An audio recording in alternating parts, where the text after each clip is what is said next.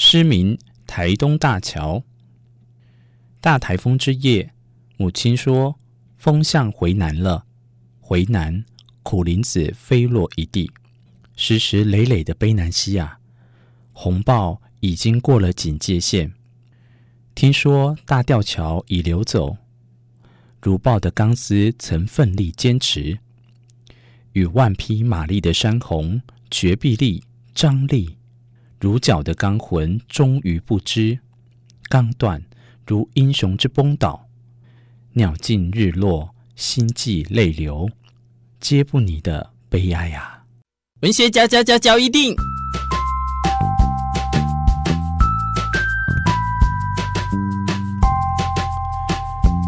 欢迎收听文学嚼一定。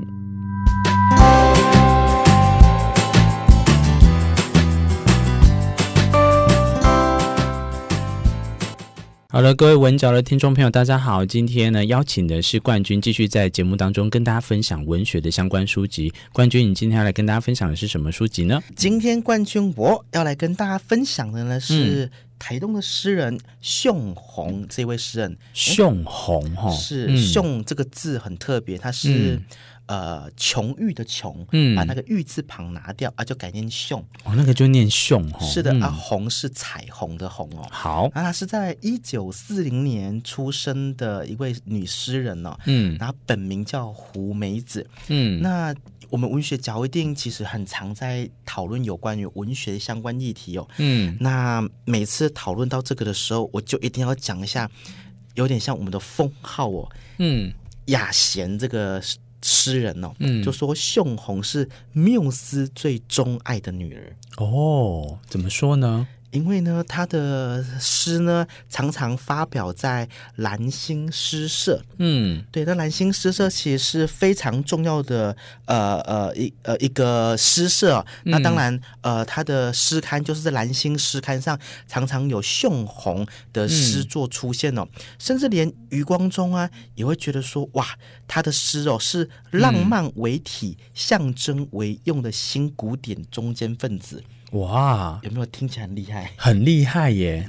所以他就是诗风呢，基本上是走浪漫的、抒情的，那他有浓浓的写着台东大量的在地元素，所以他有很多的地质诗。专门在写台东这个地方。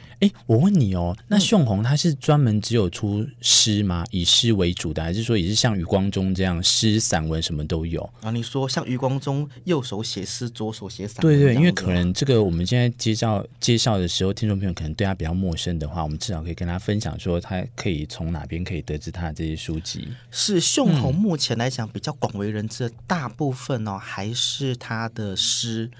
对，他的散文基本上目前大家很少有啦。他有一本叫做绘本，可是那也是童诗他有出绘本对，叫《稻草人》对，那也是一本。那他比较特殊的是，应该也比较特殊啦，就是说人在你的一生中会有很多流变嘛。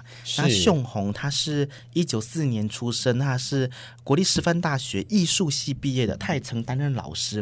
那因为他笃信佛教的关系到最后呢，他就出了很多有关于佛。跟佛有关的诗集，对，所以就是它的特色流变出一开始都比较少女浪漫，然后带一点很浓的古典风之外呢，到后来又渐渐的走向佛理的部分了。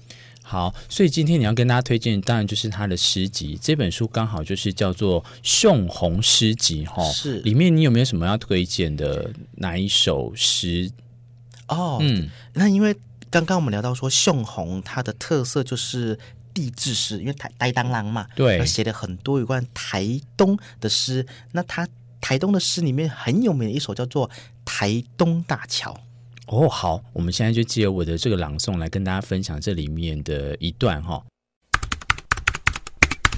诗名《台东大桥》。大台风之夜，母亲说风向回南了，回南苦林子飞落一地，时时累累的卑南溪啊，洪暴已经过了警戒线，听说大吊桥已流走，如豹的钢丝曾奋力坚持，与万匹马力的山洪绝壁力、张力，如角的钢魂终于不知，钢断如英雄之崩倒，鸟尽日落，心悸泪流，皆不拟的悲哀啊。是的，那所以刚刚我们就听到这个台东大桥明治那种低沉的嗓音讲，就是说提到很多关键字，台风啦，对，然后卑南溪，然后还有那个风向回南了，回南啊，台语叫做是县南风啦，那就是等于很多其实就是台东的地景特色嘛，那事实上你知道台东大桥这个是在它大概在讲一个剧烈的台风，那事实上它这个台东大桥是日治时期就盖好了台东大桥，但大概到民国50-60年的时候呢，被台风给摧毁了，那当年呢可是东亚最大的吊桥哦。哦，是哦。当然现在就是这个台东大桥就是在台东市嘛，对不对？对啊，就我们那个台东大桥。对，就是那就是我们现在所谓那个横跨卑南溪要到渔港那里，富港渔港那个桥，现在是叫做中华大桥啊。是是是，一时想不起来，一直讲渔港。好好好，来。那么所以由此可见，其实台风，我觉得台东很妙哦。台风要么不来，就下一点雨，风平浪静；要么一来就很可怕。那个摧毁的很恐怖哎。你还记得大概5-6年前的尼伯特吗？尼伯特很大，是不是？台东区整个东都塞外。我现在都很恨姓尼的人。我们家被吹倒一半哎。墙壁哦，真的吗？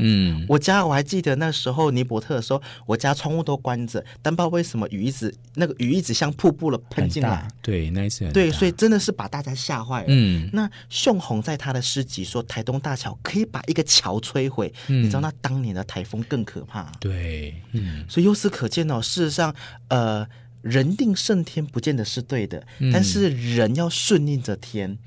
是的，所以讲了这么多，其实我们可以发觉，我们从文学里面也可以知道人世间的大事。好，所以今天呢，我们的文学角一定就在这边跟大家邀请的是冠军，跟大家分享的是熊弘诗集哦，从这个诗集当中看到大自然的可怕。是的，好，文学角一定下一次再相见哦，拜拜，拜拜。